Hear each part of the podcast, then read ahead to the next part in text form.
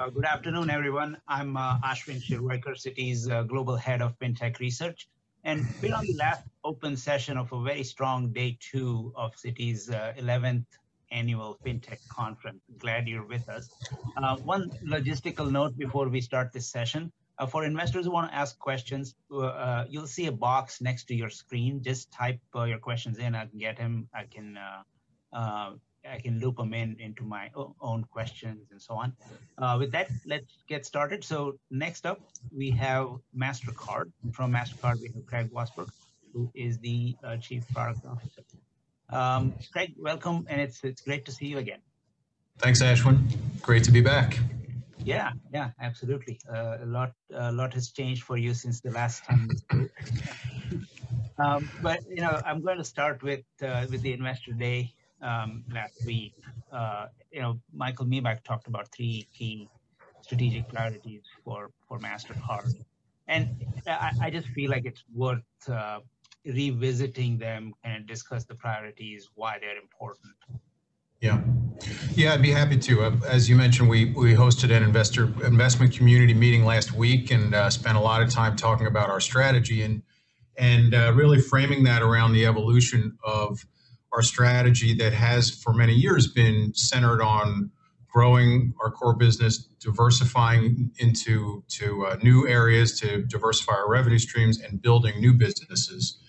And that served us really well over the course of the last decade or so and enabled us to continue to drive growth in our payments business and develop and launch a number of value added services businesses that are now meaningful contributors, very important contributors to our overall revenue and build out uh, businesses in new areas. And as we've thought about how we're going to take the business forward uh, to continue to drive that growth and continue to have a good means of anchoring and centering our attention, articulating our priorities, that's evolved now into, uh, I think, a more discrete focus within each of those areas. So.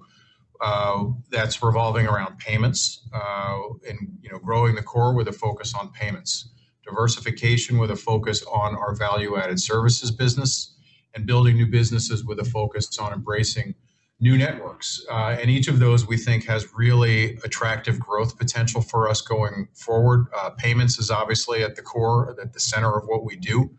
And we see a lot of runway for growth both in our core consumer to merchant uh, purchase transaction activity, as well as a number of new flows that I'd love to talk about today continuing to build out and expand our value added services and, and embracing new networks where, where we have adjacent opportunities where we can leverage our capability and our experience in managing a, uh, a two sided multilateral network in areas like digital identity and, and open banking.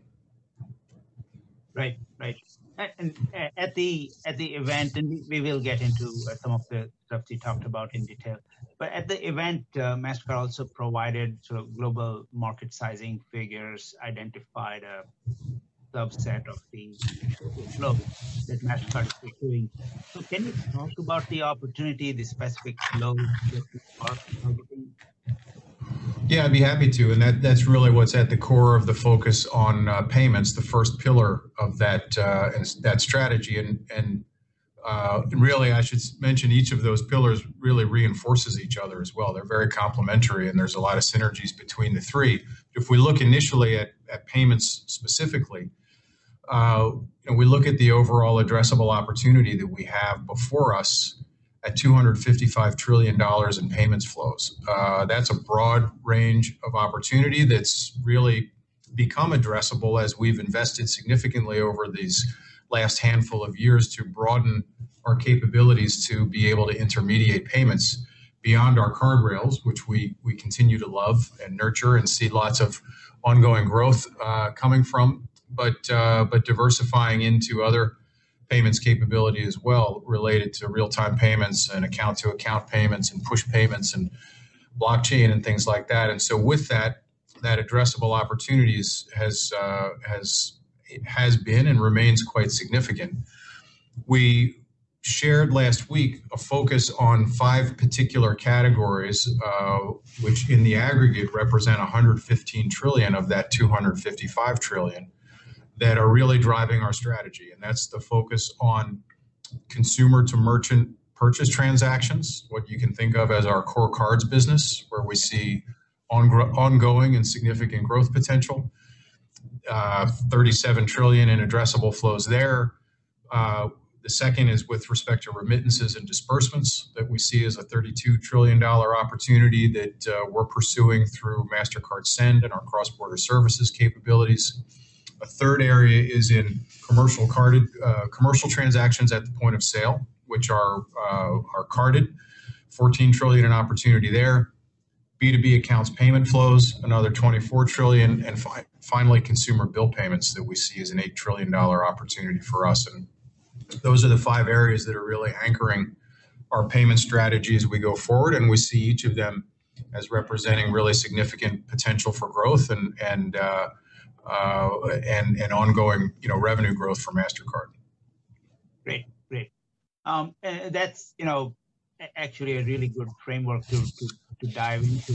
So maybe let's start with uh, with kind of the base, the, the consumer uh, purchase part uh, part of it what what is your strategy to continue driving growth in, in, in core payments? You know, I know in the yeah. past we talked about you know acceptance growth, um, acceleration of digital things like that. But could you talk about those as well as new new cases?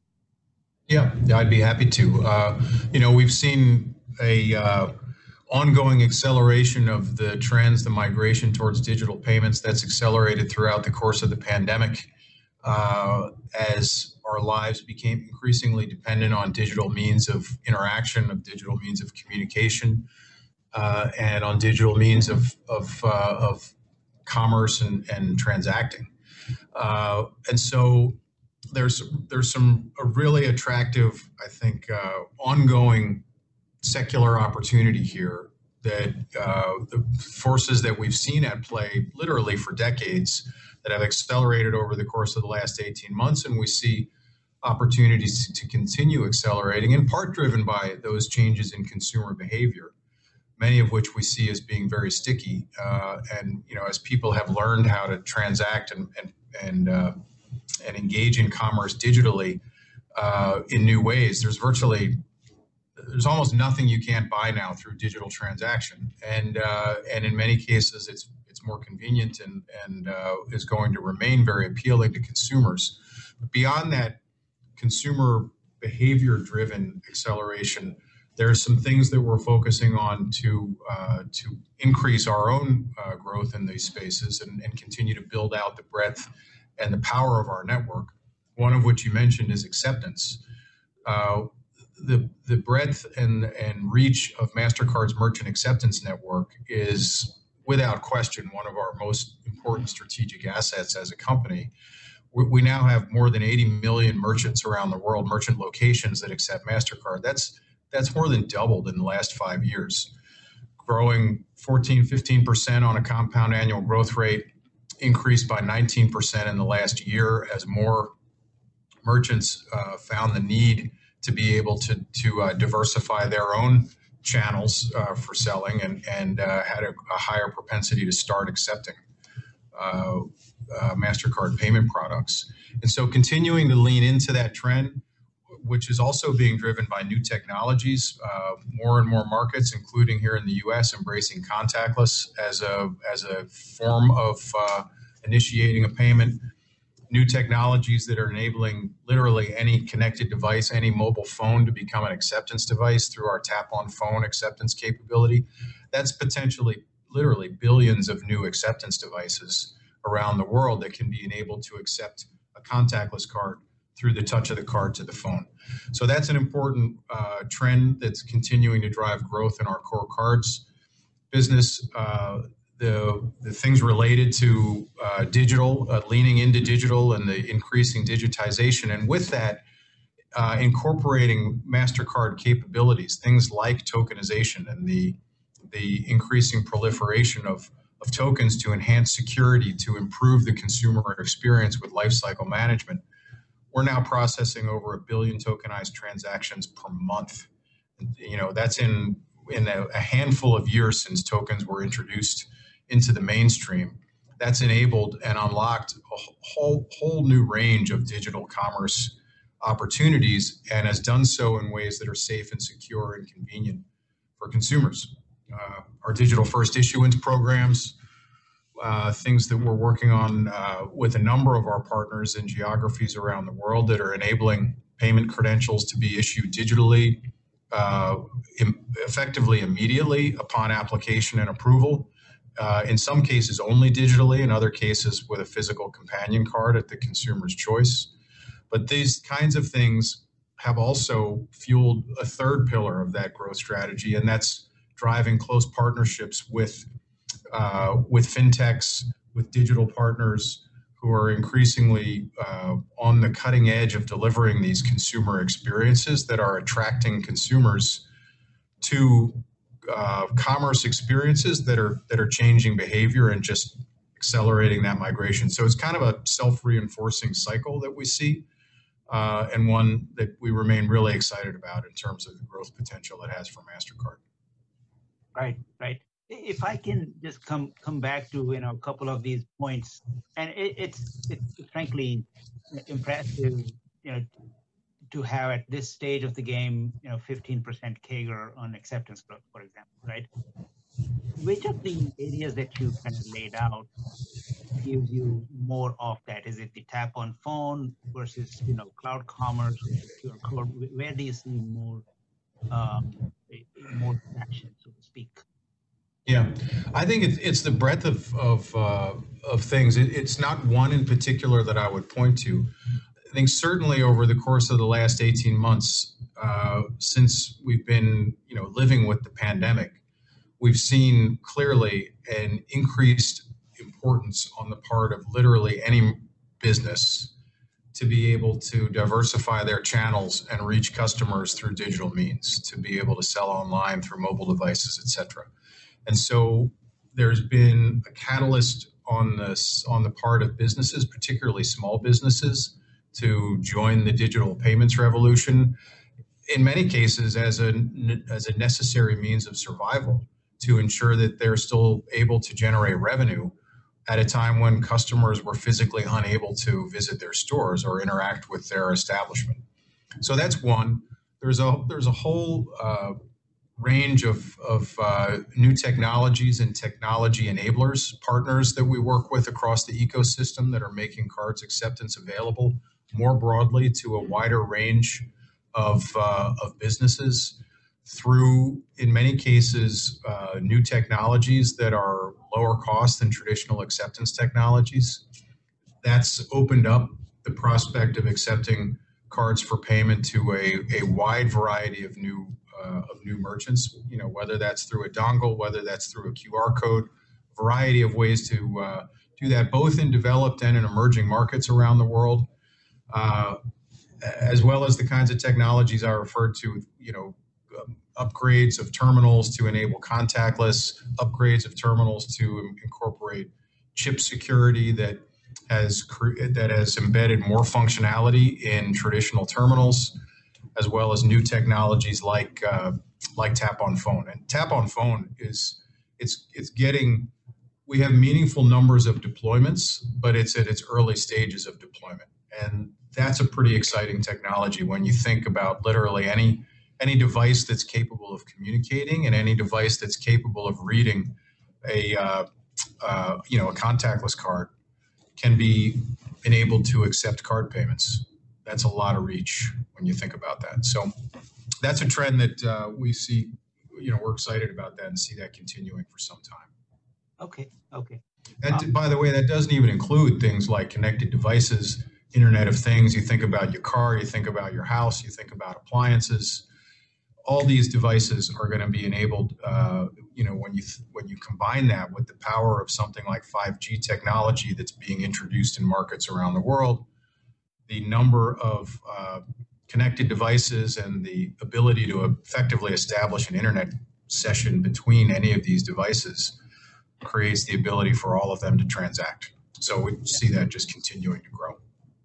Absolutely. No, we have uh, we have a, embedded finance conversation happening uh, on the last day of our conference. So certainly that's a fascinating area too. Um, Greg, uh, now, your favorite topic and mine, as we, we know, is BNPL. Um, so let's uh, let's talk about that. And this is an area, you know, that really from, has gained, gained traction from a consumer standpoint, has gained a lot of interest from an investor standpoint, um, and there's a lot happening here as well. Um, and what you guys announced with Mastercard installment was very interesting. Um, it, it, just introduced that, second element to, to to to to primarily what used to be like the lead generation merchant conversation.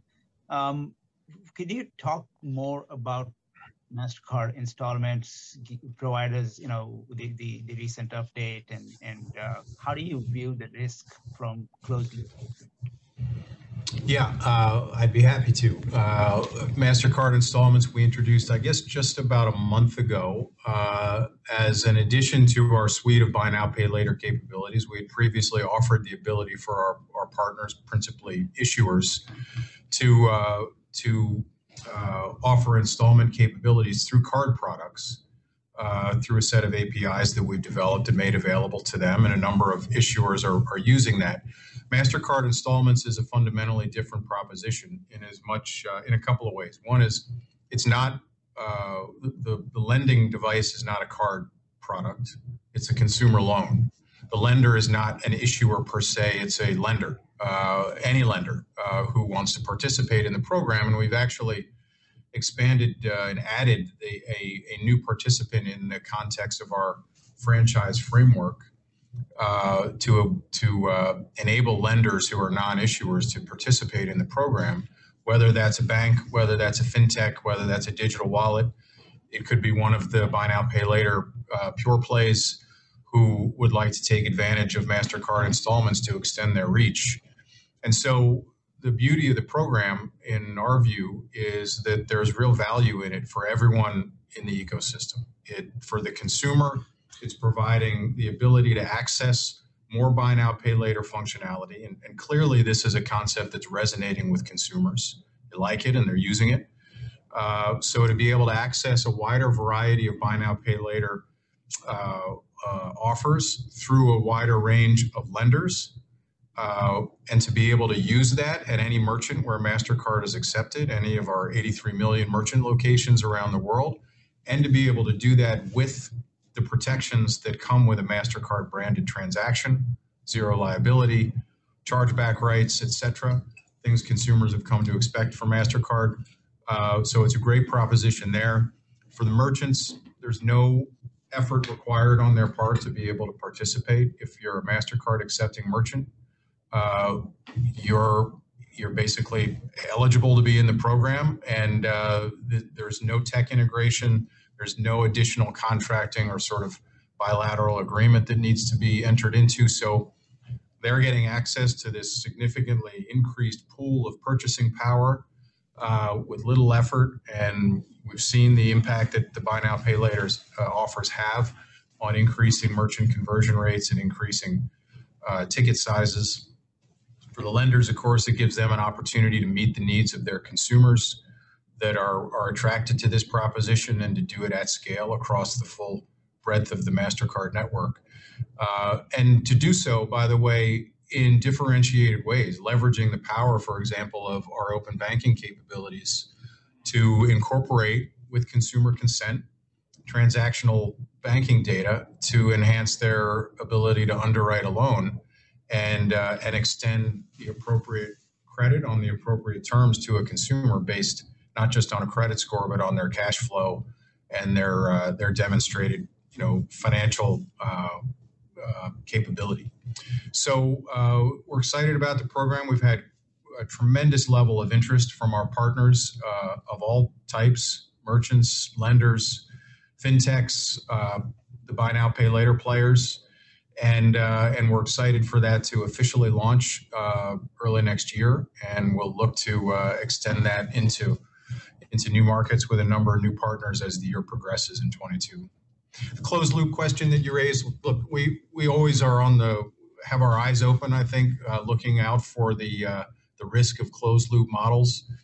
we we believe in the power of open loop models and in the reach and the scale uh, that that our open loop network provides. Payments in our view for payments to be successful any payment product to be successful it needs to be ubiquitous.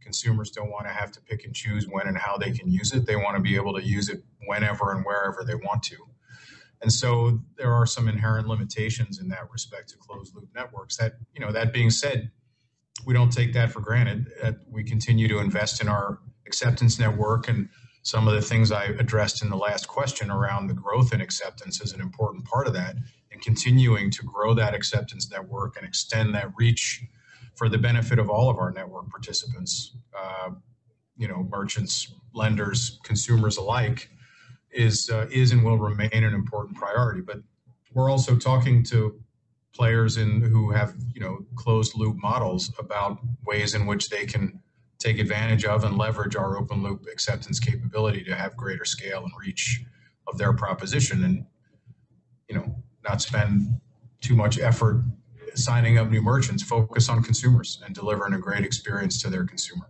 So. Okay. No that makes that makes a ton of sense um, uh, this is a kind of a follow-up question. Uh, you, you kind of are going to launch in the UK and Western Europe, I think, in 2022, Australia, um, you know, well. Um, if, from your experience with uh, buy now, pay later, do you anticipate sort of differentiated response? Uh, do these consumers in different parts of the world look for different things from from the product, or is it always about just that convenience factor and and, uh, and the you know the digital footprint and so on? Yeah, our, our, launch markets are the U.S., the U.K., and Australia. Uh, so that's where we'll launch first. I think consumers are are fairly consistent in terms of they what they've come to expect uh, in this increasingly digital world in which we live. They you know they expect convenience. They expect ubiquity when it comes to payments. They expect security. They expect a great consumer experience. Uh, uh, and you know, I I think I think from that perspective, you know, the the ways in which the product will be successful in the different markets, working with partners, local partners who have established relationships with those consumers. Uh, will will lead us down a path to uh, to being able to grow that and be successful.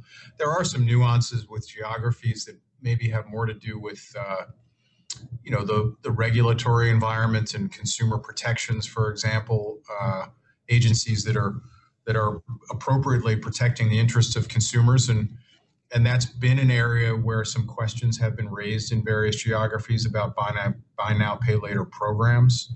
This is where we feel like the incorporation of open banking capabilities to improve the underwriting decision and have it really be based on a deeper insight into a consumer's ability to repay is a uh, is an important addition to this value proposition and an important way to make sure consumers are getting access to credit. Getting access to credit is a is a good thing and it helps improve the quality of people's lives, but getting access to the right amount of credit under the right terms. Right. Right. Um, I, I was going to ask about open banking next, but you know, you mentioned new payment flows, so let me flip flip the order in which I was going to talk about it. Um, could you, uh, you know, how do you think about these these new flows, the opportunity there? What's the framework that you use uh, to to pursue yeah. them? Yeah, the new flows, uh, this, back to what some of the things we talked about last week at our investor day. These, these are the new flows in the areas of remittances and disbursements, carded uh, commercial transactions at the point of sale, B2B accounts payable, and consumer bill payments. We, we see all of these as really uh, attractive and long-term uh, opportunities for growth for MasterCard each of which we're approaching in, you know, with a roughly similar frame. Uh, because they're new flows, they're incremental in most cases, not all, but incremental in terms of what we were able to address uh, when we were uh, limited to our card rails. And so, an important part of this is establishing broader reach with payments capability across a broader array, a broader range of of uh, infrastructure to be able to intermediate payments in a broader range of geographies, and then enable our partners to connect to them uh, seamlessly through a single connection to Mastercard. Target specific use cases uh, within each of those major flows align a series of value-added services with those, and then engage with our B2B partners as we as we uh, traditionally do to enable distribution and ultimately drive adoption and uh, and growth uh, to drive revenue uh, for us. So that's the approach we're following. We're at somewhat different stages and with in somewhat different configurations of assets and capabilities, and in some cases different markets where we are uh, focusing and, and active with each of those new flows, but all areas that we're investing in and uh, and enthusiastic about how they'll contribute to our growth going forward.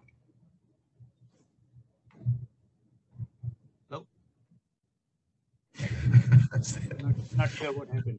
I think I might have cut out. Um, but you were talking about new flows, and I, I, I heard most of the answer. Um, the, the, the question I, I kind of have for you on the on the new flows front is, you know, obviously more traditional ways of doing these have existed for a long time. Some of the partners that you have are traditional partners. When I kind of think of a, um, a, a Western Union or a, um, or, or a bank. So in, in terms of just the the the interplay that you have with traditional players with techs that are trying to do the same thing. Um, do you bring different capabilities depending on who the partner is, or is it more or less, you know, I mean, is it does it become a bespoke type offering, uh, or, or is it a standardized sort of offering? If, if that makes sense. Yeah, it's a great question. I think it's uh, it's very consistent with our business overall, where we we're very proud of having a partnership orientation and focusing on understanding the needs of our partners, the objectives of the partner, uh, their business, their strategy, where they are, and, and in some cases, you know how they want to compete in some cases where they are in their own development cycle and what they're ready for now versus what they may be ready for at some stage in the future. And then tailoring uh, the you know the the suite of capabilities and services and assets that we to engage with that partner to help them achieve their objectives and in the process help us grow our business and and drive revenue growth as well and so, you know, that that takes on a variety of of, uh, of shapes, even within very, you know, you know, very consistent parts of the business. Even with something in our core business, something like a co-brand program with one partner may look very different from a co-brand with another partner. The same is true, and when we look at remittances and disbursements, with working, you know, working with a a bank that may have an international footprint versus a bank that has a domestic only footprint versus a fintech uh, that has a very different set of customers and a customer proposition versus someone like a Western Union, since you, you referenced them in the question, who has some capabilities of their own in that space that are very relevant and, in fact, very additive to what we do. Each of those, you know, in order to really optimize the opportunity, given their footprint, given their capabilities, given the customer segments they serve, the geographies that they're in, the particular flows they may be targeting, their own economic models. We engage with each in uh, in unique ways. Uh, you know, leveraging that that the, the, capabilities we have, and we can leverage them broadly enough to uh, to be able to drive growth at scale, uh, but in ways that are aligned with the partners individual circumstances as opposed to a plain vanilla offering. Got it. Got it. And if I was to dive into, say, one of the bigger pieces, B2B account payable flow, right? Um, it's obviously a huge opportunity. You you had uh, Mastercard Track in there as a as a as a product. Virtual cards, of course, been there for a while. Um, you know, supply chain financing. I, can you sort of drill down a little bit more into your specific approach to capture B2B accounts payable flows? Yeah, yeah. It starts with a uh, with uh, the premise that uh, establishing a two-sided open loop B2B payments network will uh, enhance the utility and increase value for buyers and suppliers in terms of being able to uh, increase the efficiency of payments, uh, increase the efficiency of their uh, invoicing and, and, uh, and, and payments management processes, use it as a mechanism to inject new sources of value like supply chain financing that you alluded to.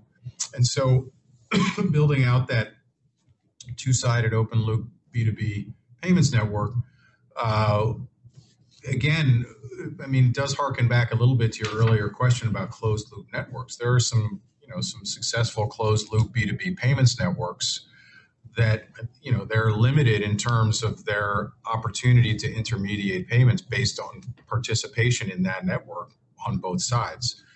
Those create opportunities to connect to a, a broader open loop network, and serve a broader range of buyers and suppliers. Uh, and that's what we're in the process of building out, and with an initial focus on the U.S., the U.K., the UAE, signing up partners, B2B partners who are representing on the buyer side, uh, you know, buyers and on and suppliers, and helping us make the connections based on supplier payment preferences based on uh, their agreed terms and conditions, based on things like an, a opportunities to increase the adoption and usage of virtual cards as a as an early sort of use case, but to extend that into other account to account based payments flows, to introduce value added services like supply chain financing that we announced recently through our partnership with Demica particularly to benefit smaller and, and medium-sized suppliers who have less, less access to uh, to credit and uh, and short-term financing vehicles, and and and therefore uh, can serve as a powerful incentive for them to engage and benefit from participating in this in this network. Right, right. Do you, do you care, for example, virtual cards versus account to account uh, in this in this particular area? Or are you agnostic? Look, we're, we're focusing on building this out in ways where, where we have multiple uh, multiple avenues to monetize participation uh, uh, for us. And in some cases, that may come through the payment itself. If there's a card product, it uh, will we'll see card economics. In some cases, it could be through uh, intermediating a payment through another of our capabilities, through uh, through cross border services, or or even Mastercard Send through a real a real time rail. There there will in many, but not all of those cases, be opportunities for us to monetize the that a portion of that payments flow. But then there's value added services and capabilities like the supply chain financing piece. So we're building out, uh, I'd say, a, a, broader array of being able to ensure that as the ecosystem is is uh, experiencing the value of this two-sided payments network, that MasterCard is also uh, benefiting from that through uh, incremental revenue drivers. Got it. Okay. Um, you know, we're as as as always happens, we're running out of uh, out of time. Uh, even though I've probably gone through only three three and a half of my seven questions or eight questions, but you know, you, thirty to sixty seconds, perhaps. You know, wrap up on in your view uh, biggest opportunities and risks for MasterCard? What should investors be thinking?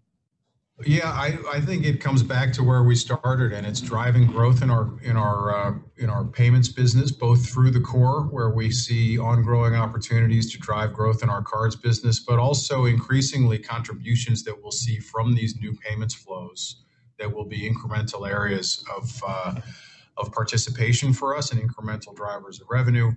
It's continuing to expand our, our portfolio of value added services that complement and help differentiate our core payments capabilities, but also drive their own discrete revenue streams for us.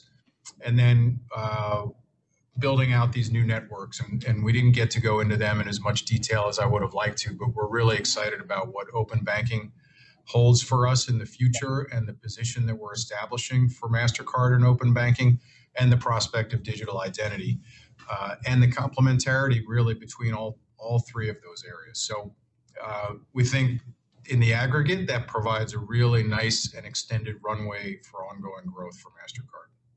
Yeah. Now we didn't get to everything, but still a fantastic conversation, great insights. Craig, thank you very much. Um, right. I appreciate flexibility with your schedule to make this happen. Yeah. Thanks, Ashwin. Good to see you again.